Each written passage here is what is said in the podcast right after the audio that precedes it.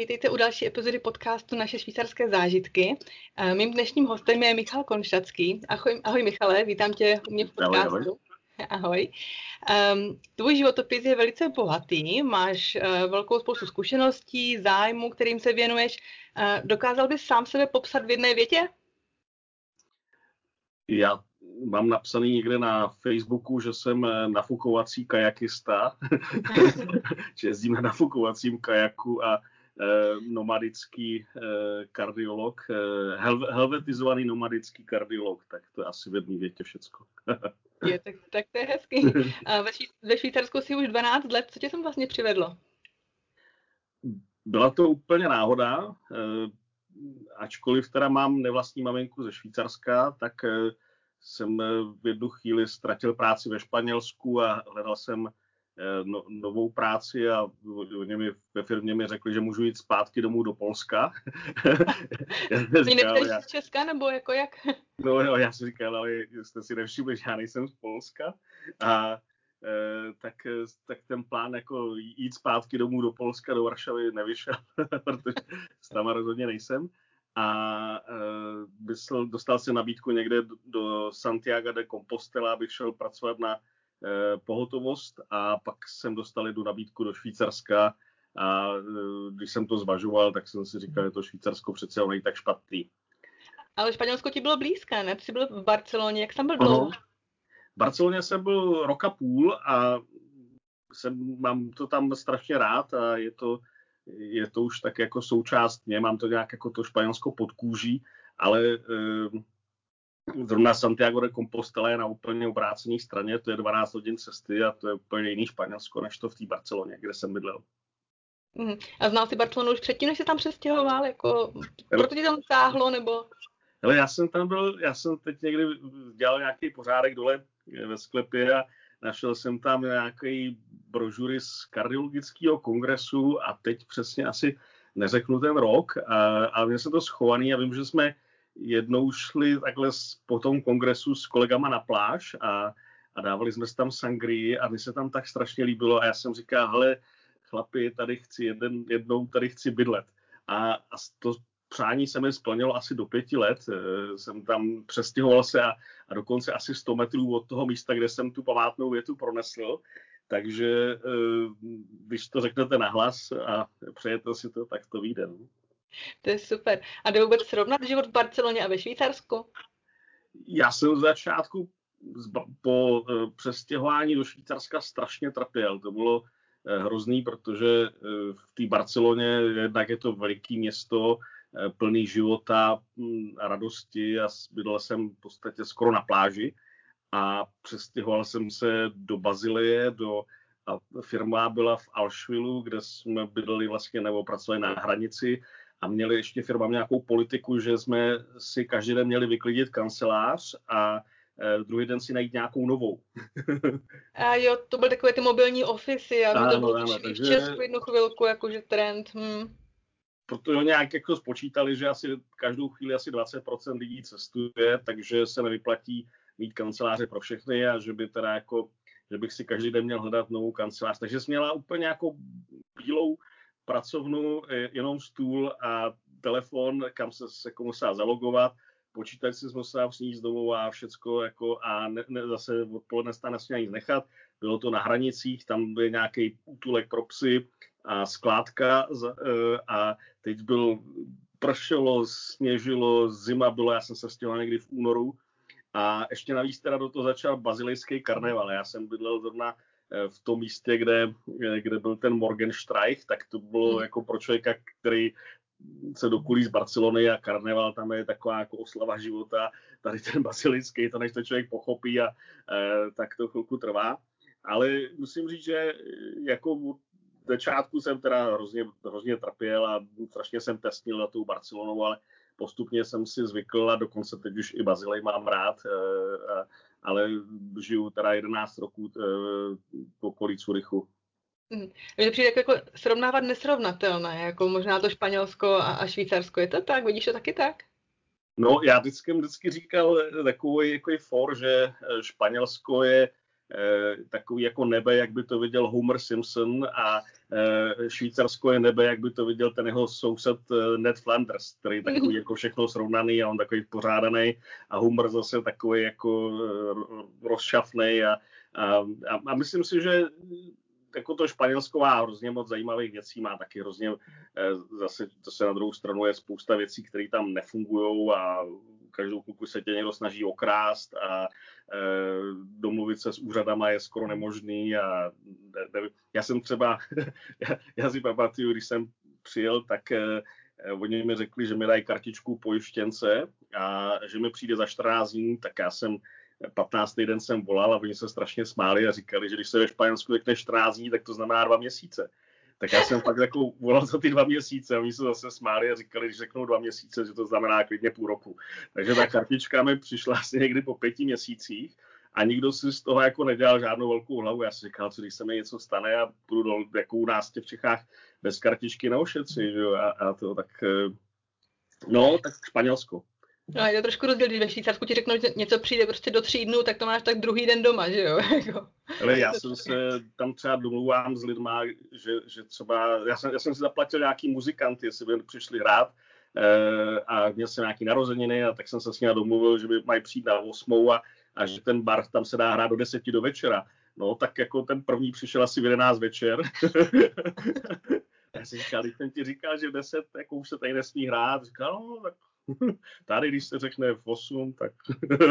no a počkej, bar otevřel nebo nechal otevřenou nebo ne? Já my jsme pak někde na pláži si šli drnkat na kytaru, ale e, bylo to jako, musíš furt improvizovat a tam, já jsem tam byl taky zase někomu jinému, jsme šli na, s rodičema a mám maminku švýcarku, tak jsme šli na narozeniny a řekli nám, že máme přijít ve dvě, tak jsme tam ve dvě zvonili a, a ta, ta paní majitelka, ta byla ještě v pyžamu ve dvě odpoledne a, a říkala, jako to jste tady strašně brzo a říkali, říká, jako ve dvě.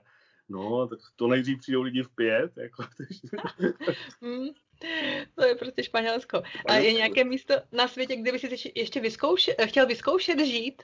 Kde by tě to lákalo? Ty jo, no, to je dobrá otázka.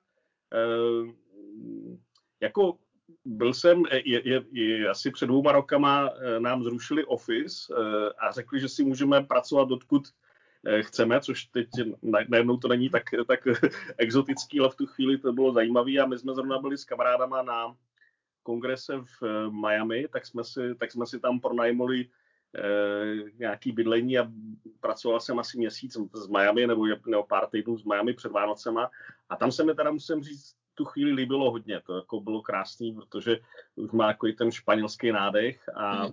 a oni navíc teda ještě poznají, že, že seš jakoby, že mluvíš tou správnou španělštinou, a i ty španělštiny několik, mm. takže se chovají hrozně jako, říkali, my jsme ještě nepotkali nikdy živýho Španěla. Já říkám, já nejsem živý Španěl, já jako rád umím španělsky, ale a oni hned jako slyšejí, eh, že ta španělština je jiná a strašně se jako, eh, já, já jsem si třeba objednal něco anglicky a a pak jsem se ptal té paní, říkám, jestli je to dobrý a, a, a španělsky jsem se jí ptal a ona říká, Ježíš, vy mluvíte španělsky? Ne, tak to si nedávejte, prosím vás. Já to zase, já to zase odnesu, dejte si něco jiného, tohle je strašný.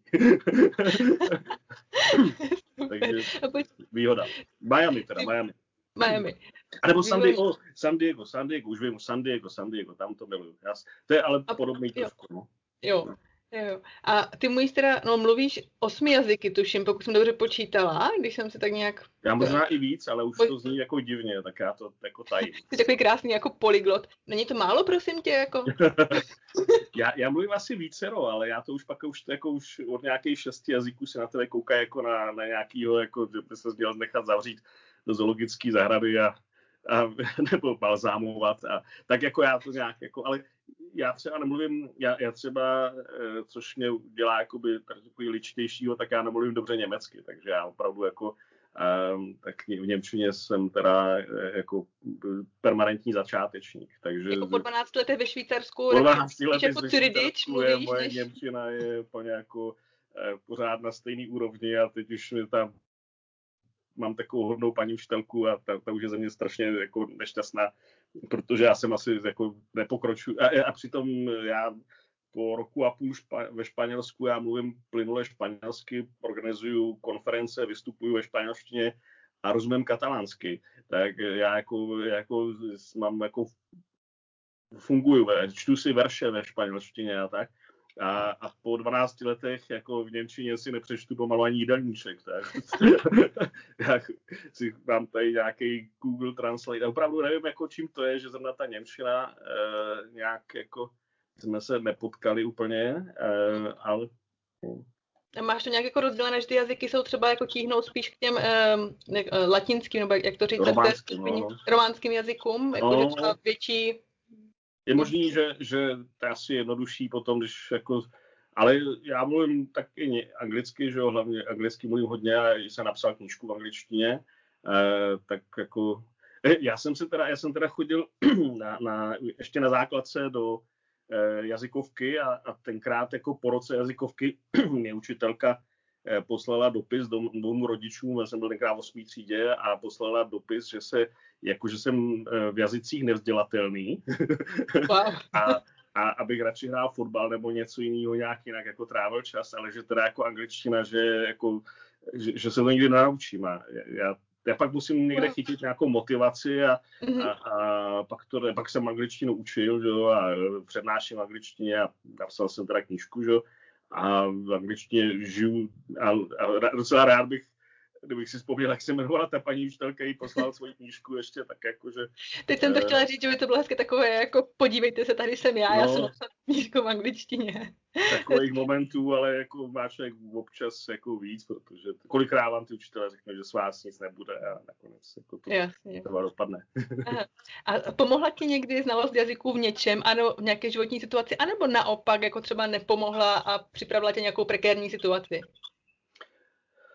No spíš ty, eh, tak občas člověk jako řekne nějaký hlouposti v, tý, eh, i v těch jazycích, eh, ale já tady mám třeba výhodu ve Švýcarsku, já třeba mluvím dobře italsky a tady většina lidí, kteří se věnou opravám aut, tak jsou Italové, takže já tam přijdu a, a bavím se italsky nebo obrá, no, domlu, já, si, já trošku, trošku nevýhoda umět tolik těch jazyků, protože tady ve Švýcarsku se vždycky někdo chytne na na ten další jazyk, který mluvíte a, a, a až teda jako úplně jako zoufalci, eh, jako tam, tam musím já teda tou ně, Němčinou se snažit se probojovat. Ale eh, já si pamatuju historku ze Španělska, kdy jsem se přestěhoval a bylo to někdy jako v září a bylo hrozný teplo a měl jsem eh, krásný byt na pláži a nenapadlo mě, že tam někdy taky bude zima. A ona většina španělských nebo barcelonských bytů nemá vůbec topení. A to moje teda mělo, ale já jsem ho neuměl zapnout eh, potom někdy v prosinci. A bylo mi strašná kosa, protože ty dom, byty nejsou dobře izolovaný. A, a byl tam nějaká jako cedulka z helpline, tak jsem tam volal. A první moje otázka byla, jestli umějí anglicky. A paní mi říkala, neumíme, zavolejte, až se naučíte španělsky. A položila to. Dobrý přístup teda. A takže já jsem musel jít, jako, jsem si chodil na španělštinu, takže jsem se musel říct, jako, jak se řekne, si napíšu, jako, jak se řekne, jak zapnout topení. Teda, jako. Dobrý. A já jsem někdy slyšela, že se z italsky naučil vlastně jenom sledováním televize. Je to pravda? Jo, jo, jo. To bylo strašně zajímavé, protože můj tatínek eh, pracoval jako lékař eh, v Africe Aha. A, já, a tam tenkrát eh, za mých mladých let nebyl internet ještě, to nepamatuješ, ale za mých mladých let ale nebyl, pamatuju, pamatuju.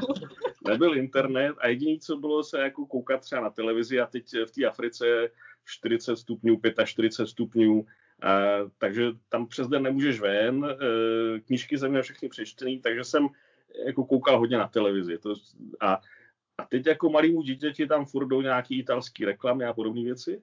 A já jsem pak, eh, odjeli jsme z té Afriky, někdy, když mi bylo 12, 13, 12 asi.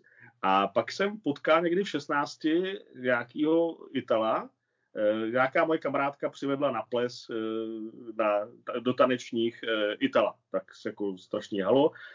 A já jsem za ní přišel, a jsme se bavit a on říká, člověče, ty mluvíš jako s italským, se sicilským přízvukem.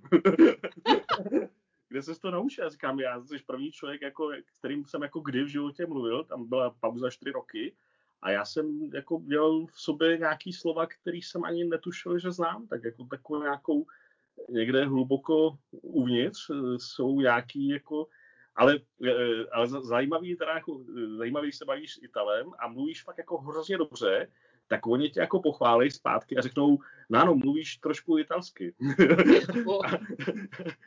a, a to je takový, jako, já jsem si to všiml už jenom i u ostatních, kteří jako nemluvili špatně a oni ti řeknou, jako jo, mluvíš trošku italsky. A přitom teda Italové, když někdy slyšela třeba mluvit anglicky, tak jako oni si myslí, mm-hmm. že mhm. mluví výborně anglicky a jako, no. takže no, já jsem se naučil a dokonce jsem měl jednu chvíli i sny. Já jsem eh potom eh, dělal průvodce po Itálii, byl jsem, stal jsem se hasičem eh, v Římě, takže jsem asi dva měsíce byl v Římě v Láciu a hasili jsme eh, nějaký národní park u Lácia. Jak, jak se člověk stane hasičem v Římě? Ježiš, to bylo sranda, protože já jsem dostal formulář, já jsem chtěl pracovat někde jako, eh, jako v zahraničí, na nějakou studentskou brigádu, a, ale jsem strašně takový jako eh, manuálně nezručný. A teď jsem dostal papír a tam bylo napsaný eh, země, kde chci pracovat, tak já jsem zaškrtl jako první Itálii. A pak tam byla, byl seznam, jestli v lese, na poli, Eh, na stavbách a tak. A to jsem si všude říkal, tyjo, to bude strašný v tom létě v Itálii na poli někde pracovat, to, to se upeču, tak to ne, ne, ne. Tak jsem udělal ne, ne, ne, ne, ne. A pak úplně poslední kolonka byla ostatní. Tak já jsem zaškrtl jenom to ostatní. a oni mi asi za 14 dní volali, říkali, jestli bych teda nechtěl přijet do, do Říma dělat hasiče. Tak jsem říkal, tak to musí je super. A my jsme měli, eh, to bylo hrozná, hrozná sranda hasit v Itálii, a mimo jiný teda jsme měli takovou jako bečku s vínem, která protýkala chladícím systémem e, ledničkou a asi od pěti hodin jsme mohli jako pít, kolik vína jsme chtěli, takže už od pěti hodin se jako nesmělo, nesmělo dojít k žádnému požáru, protože už, už jsme nebyli bojeschopní. A, a, a ještě nás teda jako vedl, vedl nějaký italský e, profesor filozofie, který se jmenoval Piro, a ono existuje Pirhovo vítězství, takže to bylo jako Pirhovo vítězství, když jako vyhraješ, ale všichni jsou mrtví. Tak přesně takhle jako vypadalo to hašení s tím Pirem, protože my jsme občas někde přijeli, ze kterých jsme nemáme vůbec jako třeba vodu v těch nádržích a že, že Piro zapomněl zorganizovat, že se tam dolejou a, a tak, tak, jo, tak jako hodně se člověk projel po Římě a, a jako méně hasil. No. Bylo to zajímavé. to je fakt zajímavý. A myslíš si, že v dnešní době, kdy angličtina vládne světu, je, má ještě smysl učit cizí jazyky? Já jsem teda musím říct, že udělal hrozně, uh, hrozně dobrou zkušenost třeba s polštinou, takže já vždycky, když mluvím polsky, tak vždycky jdu do nějaké firmy, tak tam nejsou třeba Češi, ale je tam hodně Poláků a já mluvím polsky a tam mě vždycky jakoby přilnou k sobě jako do té skupiny. Když to třeba, když uh, umím i francouzsky, protože doma mluvíme občas i francouzsky a uh, francouzi ne, tam ty se tak jako většinou, jako, tam to nestačí, že člověk umí uh, francouzsky, ale pro Poláky, já jsem Polak honorowy. a, a jak se naučil bylo... polsky vlastně? Jak, jak Taky jsem se díval na televizi ve Slesku a, a pak jsem, mám hodně kamarádů Poláků a v podstatě jaký hodně diskutuju a dokonce jsem byl i přednášet někde v Polsku a měl jsem eh, mít přednášku v angličtině a když jsem dorazil na místo, tak jsem zjistil, že nikdo z těch, co tam sedí, neumí, neumí a, a, a, anglicky a e, přednáška byla o nitric oxide, což jsem si musel najít, e, jak se to jmenuje polsky, protože to je tlenek azotu. Takže, takže jsem měl přednášku na téma tlenek azotu. a, a, a, šlo to, no, tak do dneška, do dneška tisíce děkovných dopisů. Takže já si myslím, že e, jo, je to určitě, ty jazyky jsou potřeba, člověk si říká, že já jsem třeba se učil i portugalsky a tam jsem měl pocit, že jako portugalsky se nikdy, nebo dánsky jsem se učil a, a každý dán, když vás slyší mluvit eh, trochu, tak eh, pře, okamžitě přeskočí do angličtiny a nepotkal jsem v podstatě Dána, který by neuměl anglicky. Mm-hmm.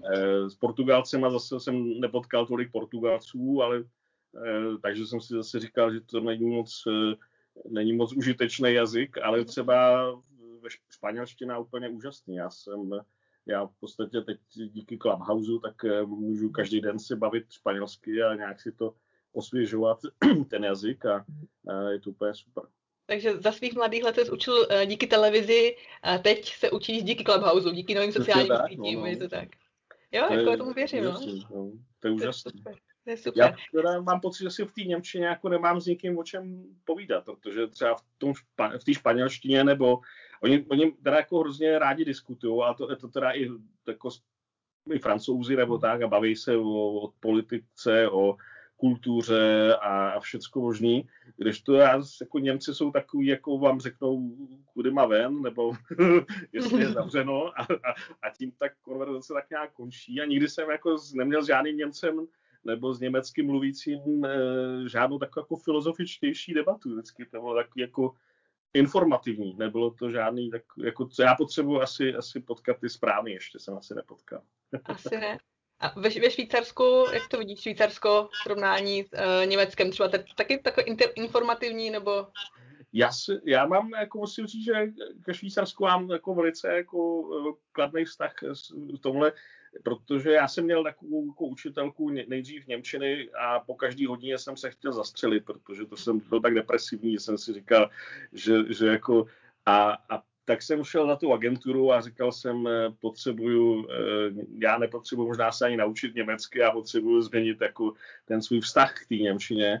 A poslali mi takovou asi šedesátnici potetovanou pankerku, napůl eh, švýcarku, napůl ir, Irku, která pro, procestovala celý svět, mluvila strašně spoustu jazyků a jezdila v takový obrovský káře, nějakým sedmilitrovým nějakým bujku a a, a byla opravdu, jako se s ní člověk chtěl povídat, protože to byla strašně zajímavá paní. Takže s tou jsme seděli a kecali jsme a ona mi říká, ale věděl si, že Švýcarsko tamhle, to, no, takovýhle vynálezce, tamhle vynalezl nějaký katetry eh, kardiologický, tohle jsou, tolik je tady milionářů, tady tohle to dělají ty bundesráti, tohle je zajímavý, to by se směl. A furt mi nosila nějaký články, takže já jako miluju ty švýcarský reálie díky ní, teda a jsem jako furt, mě to baví se jako ještě dovzdělat, protože vím, že to je spousta, protože mají spoustu zajímavých třeba hudebníků a málo, málo víme o filmech.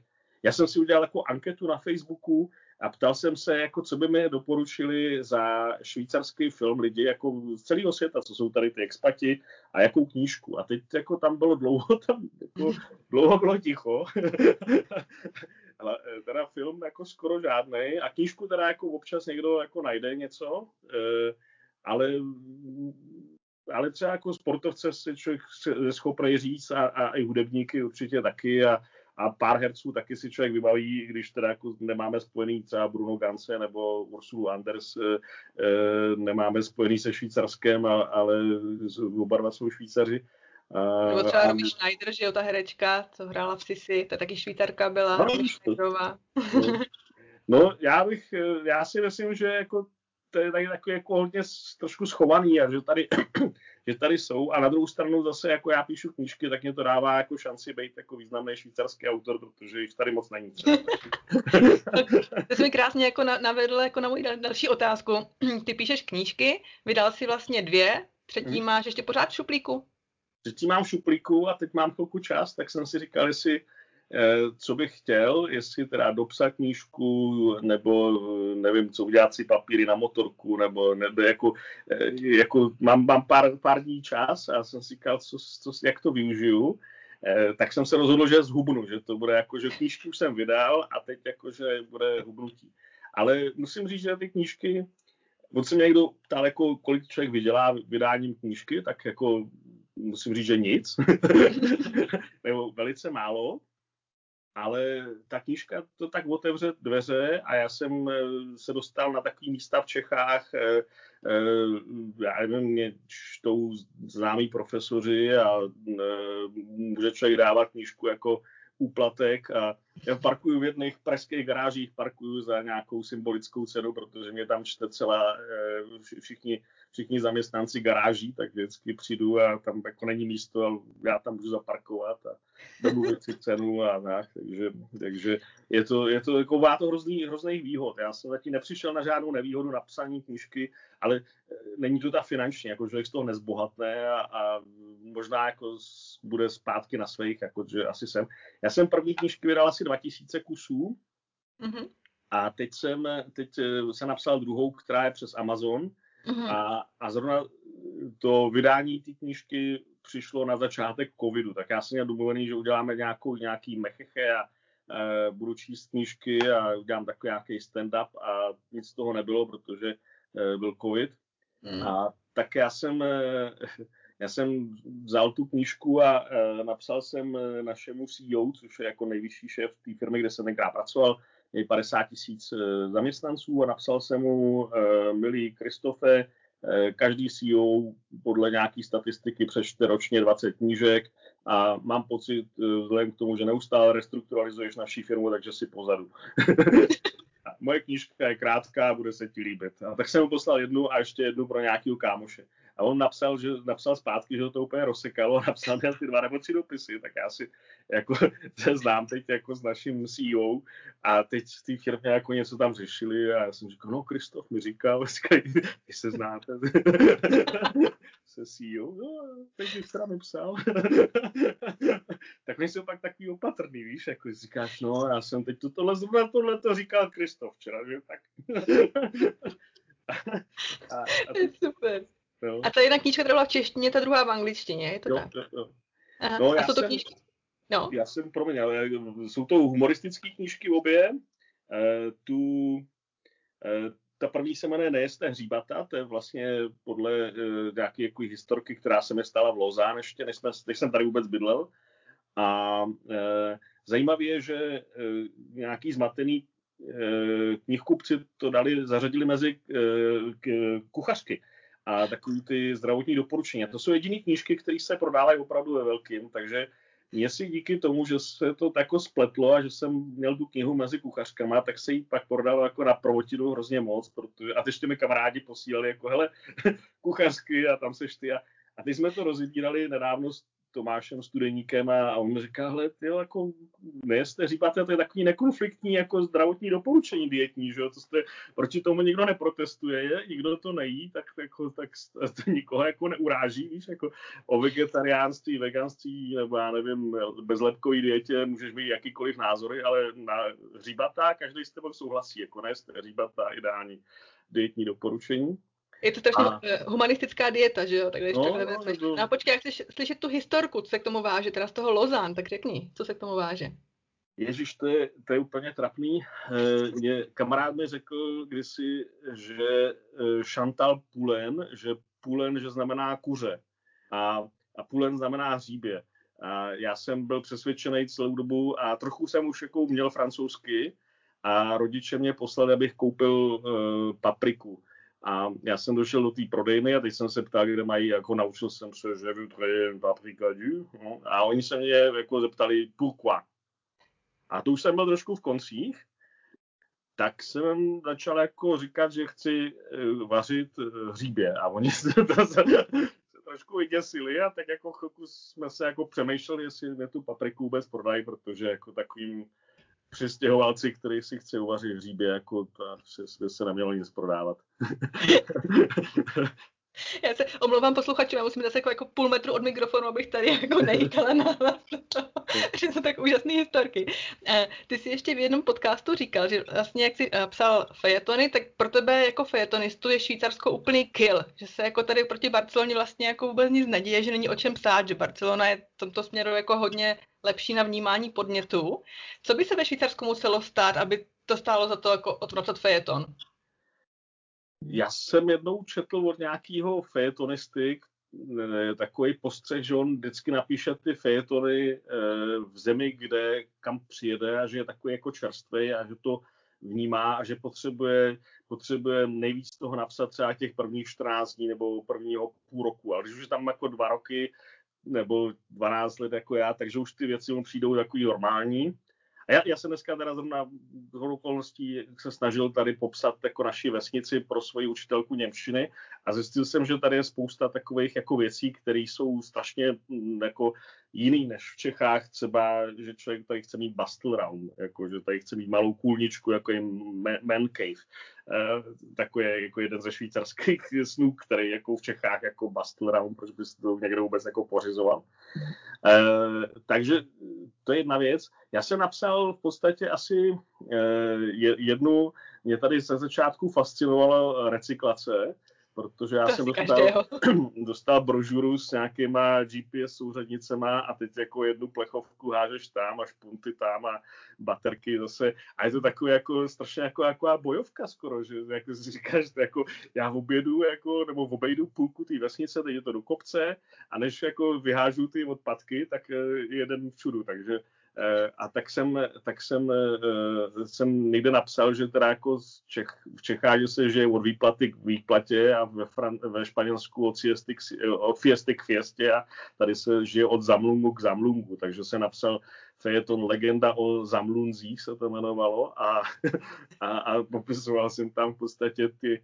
ty peripetie, ale taky už mi to nepřijde divný, že tady jako eh, člověk jako to, to už, už, už to, taky se to Eh, no, už, už Člověk si zvykne a ví, jako... kam, kam jít recyklovat, že jo, ve finále. Potom je takový jako místní kolorit, prostě hlavně když se nesmí recyklovat v neděli, že jo, že prostě jako by to nerušilo, že samozřejmě no. někoho. To, to jsou takové drobnosti. A je vůbec těžké napsat fejeton, protože jako ta, ta literární forma je vlastně jako hodně krátká a musíš tam vecpat hodně věcí a mít ještě nějakou jako vtipnou pointu k tomu. Jaké to pro tebe je? Jaký je jako pro, uh, proces psaní fejetonu u tebe? Já někdy mám nápad a někdy si ho poznamenám někam, někdy ho teda jako zapomenu a pak se vynoří třeba za půl roku znovu. Ehm, a ten potom tak jako by chvilku nosím v hlavě a občas e, přijdu a vyplivnu to celý jakoby na ten papír a je to, je to tam a, a teď já jsem si najal nějakou korektorku a ona mi říká, tady bych opravila, tady tenhle, já říkám, ne, já to takhle chci přesně takhle a opravdu vím, že takhle přesně to má být, že, že pak jsou nějaký jakoby útvary, kde člověk eh, se snaží něco napsat a nemá tu, nemá tu inspiraci, nemá tu můzu a e, no a Švýcarsko tak jako nemá moc takových těch motivátorů. On se dá trošku jakoby tomu pomoct třeba dobrým vínem, ale tam je eh, hrozně takový jako malý, říkáme opportunity window, kde, kde jako to píše a když už jako opravdu jako už to, nepře, když to přestává psát, ale já jsem teď se eh, bavil včera, s, nebo předevčírem s, eh, na, na, právě na Clubhouse s Janem Wolfightem a, eh, a ještě se mě někdo ptal, jako co mi to přineslo, ty, to psaní těch fejetonů. A já jsem byl v Čechách v jedné firmě a psal jsem fejetony a všichni ty zaměstnanci mě měli hrozně rádi, byl jsem tam velice oblíbený. Já jsem dokonce měl možnost, protože oni říkali, že něco vymyslím, eh, že, že ten lék, který jsme tam měli jako se o něho starat, tak nepřišel do Čech, byl bod drahý a naraz jsme jako neměli jakoby moc co na práci, tak mi řekla, něco vymyslím. Tak já jsem vymyslel, že budeme vydávat nějaký, ještě teda s nějakou agenturou jsme to vymysleli, že nějaký časopis, který se jmenoval Obšťastník eh, a Betelokův Obšťastník, nevím, jaký a uh, mělo to asi třeba, nevím, 8 stran. A dávali jsme to zadarmo uh, všem praktikům v Čechách, což bylo asi 6 tisíc lidí. A já jsem tam mohl jako nadspat všechny svoje fejtony a všechny. A naraz já jsem začal být e, zvaný na večírky, na, na Vánoce jsem musel přednášet. Každá nemocnice chtěla, abych jako já šel přednášet na Vánoce, uh, protože oni mohli, mohli tam mít někoho nějakého přednášejícího, muselo to být nějaký téma v medicíně a, a teď jako na Vánoce chci, aby to bylo vtipný, že? Tak, tak, tak já, jsem, já jsem byl takový jako uh, showman, uh, zdravotní clown, takový pro, pro, pro zdravotníky a firma jednu chvíli hledala zástupce, kdo by zastupoval uh, na, naši pobočku v nějaké evropské organizaci a mě, mě ty zaměstnanci zvolili do, do, do, do té organizace, já jsem přijel do Londýna, eh, tam bylo asi 50 lidí, byli tam zástupci z těch ostatních států evropských a plus tam seděli lidi z bordu. A board je taková jako nejvyšší eh, vedení té firmy. A ta firma byla britská, britsko-švédská a byli tam dva syrové a jeden lord tam seděl. A a nějaká paní vedle mě, co se dělá, mě navrhla, že bych mohl být jako kandidovat do vedení tady tohohle té organizace. A, takže já jsem byl první asi dvě minuty a už jsem byl navržený, a, abych eh, kandidoval na. Eh, a teď jsme byli tři kandidáti a měli jsme něco říct o sobě, každý jsme řekl, kolik máme dětí a manželek a všecko. A, a po prvním kole jsme skončili dva. A teď nám řekli, máš jako 15 minut, abyste se znovu připravili, bude druhý kolo, zase něco řeknete, aby podle toho budeme volit. A já jsem říkal, hele, já nepotřebuju 15 minut, já můžu jít mluvit hned. A řekl jsem jim svůj féton. A e, dostal jsem 100% hlasů v druhém kole. Navíc za mnou přišel tenkrát CEO té firmy Sir McKillop, říká, hele, ty jsi vtipnej, mluví dobře anglicky, a my potřebujeme nějaký, asi doktor ještě, tak my potřebujeme někoho. A teď já jsem začal, jako jeden přijel jsem a byl jsem řádový zaměstnanec a skončil jsem, že jsem seděl s lidma toho bordu té firmy, která měla tu chvíli asi 67 tisíc zaměstnanců, díky jednomu fétonu. Díky jednomu fétonu opravdu já jsem se naraz dostal mezi Siri a Lordy a a od té doby se to se mnou jakoby táhne, protože já jsem si udělal takový kontakty, pak jsem, eh, díky tomu jsem se dostal do Barcelony, díky tomu pak jsem se dostal pracovat pro nějakou švédskou firmu, kterou jeden z těch eh, lidí ve vedení té firmy vlastnil, tak, eh, tak já jsem pak pro něho pracoval ještě ve Švédsku a, a různě, čili jako fejeton je úžasná věc. A, a o čem byl tenhle ten fejeton? Vzpomeneš si ještě? To bylo, pomenu si, ale to bylo takový trapný. A navíc teda nebyl úplně můj teda, to byla taková nějaká historka, kterou jsem slyšel, takže já to radši ani nebudu říkat, ale, uh, ale bylo to bylo taková, jako, bylo taková jako spíš jako urban legend, takže ani jsem nebyl teda moc originální, ale oni to neznali, takže to byla taková východoevropská urban legend. Super. Eh, mně napadá otázka, ty pocházíš z Hradce Králové, že jo, tvoje hmm. rodina tam žije. Já mám kamarádku z Pardubic, a tak nějak jsem se vlastně od ní doslechla, že vlastně je taková ta rivalita mechováci versus perníkáři. Funguje to ještě pořád, nebo jak to tam vypadá u vás? Strašně moc a e, já, já, já mě vezl minule nějaký zubař e, autem kamarád z Pardubic a jeho děti na mě volali strejda je mechovák, protože nám hradečákům se říká mechováci nebo otroci. E, úplně přesně nejsme jistý proč. Ani, ani to mech, mechováci jako někdo říkal, že to je kvůli nějaký starýmu českému seriálu a že tam Hlinomas říkal a jmenovalo to u nás v Mechově, a, nebo že tam máme hodně lesů, nebo nevím co. Eh, my zase pardubákům říkáme samozřejmě perníkáři nebo půlkoňov a, a, a, a tak se jakoby různě špičkujeme a já, já mám teda jako bydlím i v Pardubicích, i v Hradci, tak jako rodinu mám teď eh, tak jako v Pardubicích, takže Eh, já jsem si vyzkoušel obě, obě ty strany a ta, ta rivalita se strašně zvedla s hokejem, protože eh, Hradec Králové koupil uh, hokejový klub Český Budějovic, přesně tak, a, a naraz se dostali do první ligy a naraz se dostali před Pardubice a Pardubicí jako hokej je strašně jako důležitá věc a, a teď v Hradci jako Hradec celý fandí, takže uh, jo, takže ta, ta rivalita je, je, je ještě, ještě větší, než to bylo dřív. No. Wow. A takhle ještě na závěr uh, otázka. Uh, jaké byly tvoje švýcarské aha momenty? Je to otázka, kterou dávám všem svým hostům. Mně se jedná o to, o ty momenty, které pro tebe prostě byly takové i pozitivní, i negativní, prostě když jsi řekl, že tady je prostě něco jinak, než jsi byl doposud zvyklý.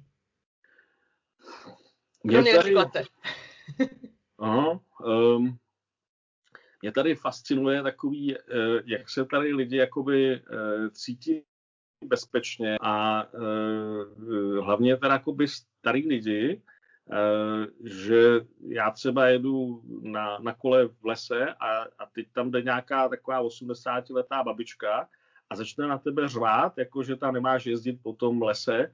Já ji teda jako přivedu k ceduli, že tam je napsaný, že, že se tam jako může jezdit na kole a omluvíme se, ale jako kdybych někde takový, takovýho třeba v Barceloně nezažiješ, protože tam jako 80-letá babička sama v lese a velký e, tlustý chlap na kole, tak jako se bojíš jako něco takovou interakcí mít a tváříš se jako, že tam vůbec nejseš. A tady ty lidi mají hrozně nějaký jako sebevědomí, e, že, že a, a, na, a obráceně teda já vždycky říkám, že Švýcaři mají takový trošku jako eh, OCD, takový Obsession Compulsive, oni, oni jsou jako musí být na čas, musí všechno být perfektně. A když to není perfektně, tak ti to jako přijdou říct. A já vím, že jsem jel na motorce a jel, byl jsem takový špinavý taky a teď jako ty motor, ty hadry na motorce. A přijel jsem v nějaký vesnici, kde nebyl vůbec nikdo a přecházel tam takový stařeček věchýtek. A přišel mi ukázat, že to moje přední kolo přesahuje asi o centimetr nějakou čáru, která je před těma semaforama. To je jako furt ještě asi 3 metry před tím chodníkem, nebo před tím přechodem teda.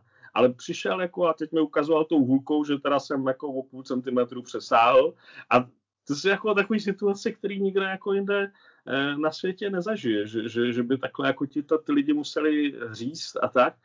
Na druhou stranu to má se výhody. Já vždycky, maminka vždycky říká, že moje maminka, když se k nám nastěhovala, to je moje nevlastní maminka, tak eh, první, co udělá žena, když se nastěhuje do jiné domácnosti, tak přemístí věci na jiné místo.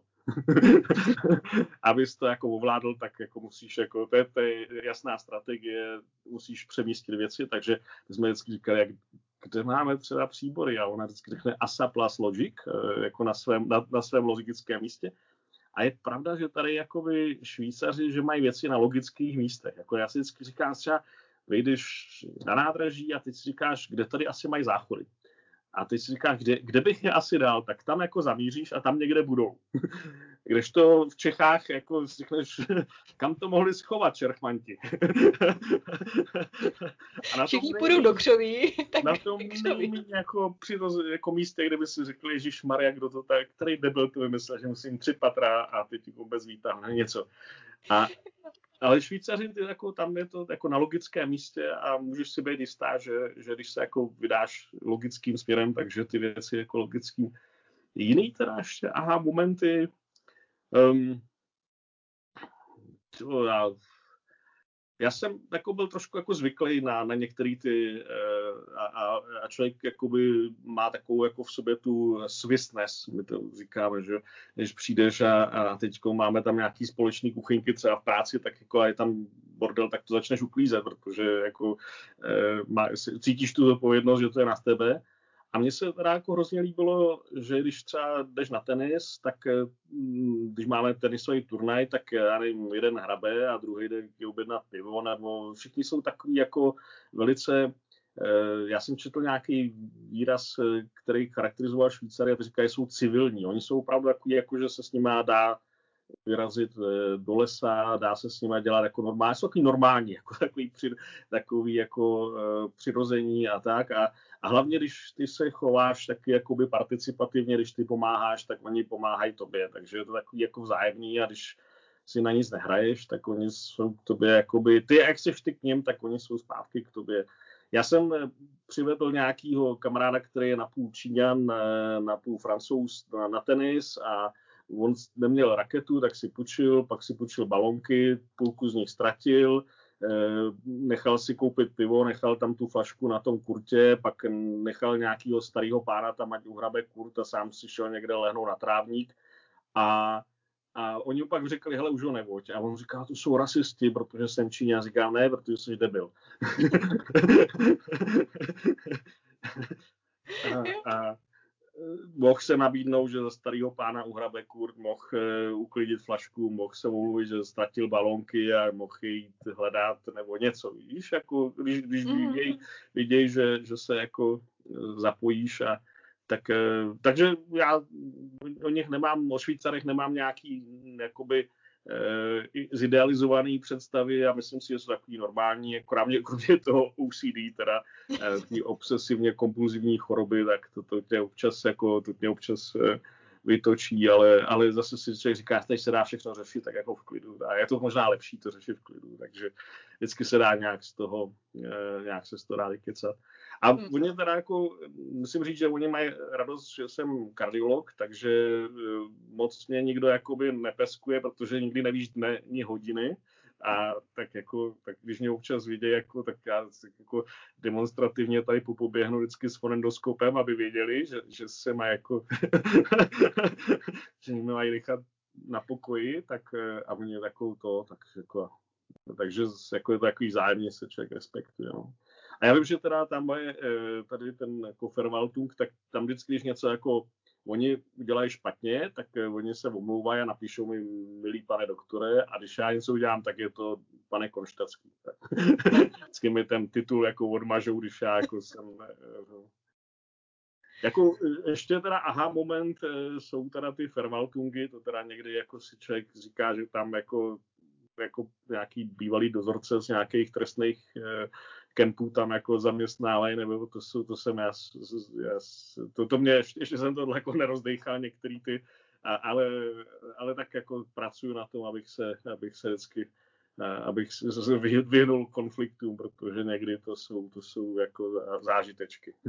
No, to, to jsou někdy takové maličkosti, které potom můžou eskalovat, že jo, a ono to není úplně někdy potom příjemný. Ale na druhou stranu bych řekla, že jako korektní potom ve finále zase, když se s nima domluvíš, nebo si vstřícný se domluvit, tak, tak to jde. Já jsem tady trošku váčil s tím a oni tak se rozhodli, že zakupíme válečnou sekiru, tak, my, tak nám teď dali k Vánocům asi flašku za 60 franků, tak aby jsme se jako nezlobili každému v baráku, tak jsme asi, tak, protože jsme byli všichni na ně takový rozčílený, že tady furt něco opravují, vrtají. No. Hmm. Super. Tak jo, já si myslím, že já jsem probrala tak nějak jako všechny ty otázky, které jsem ti chtěla položit. Já myslím, že posluchači budou úplně maximálně spokojení, protože, jak říkám, já jsem tady musela sedět půl metru od mikrofonu, abych se tady neřechtala na hlas. A, a e, já potom do popisku toho podcastu dám i uh, místom ten Amazon, kde můžou posluchači koupit tvoji knížku. Úžasný, úžasný. Jo? Já super. Už budu mít aspoň pět, pět lidí, kteří si to koupí. Tak, to a, a, tak jo, moc ti děkuji, jsi byl mým hostem a měj krásný večer. Díky moc, za málo kdykoliv. Měj se hezky, ahoj, ahoj, čau, čau. Ahoj.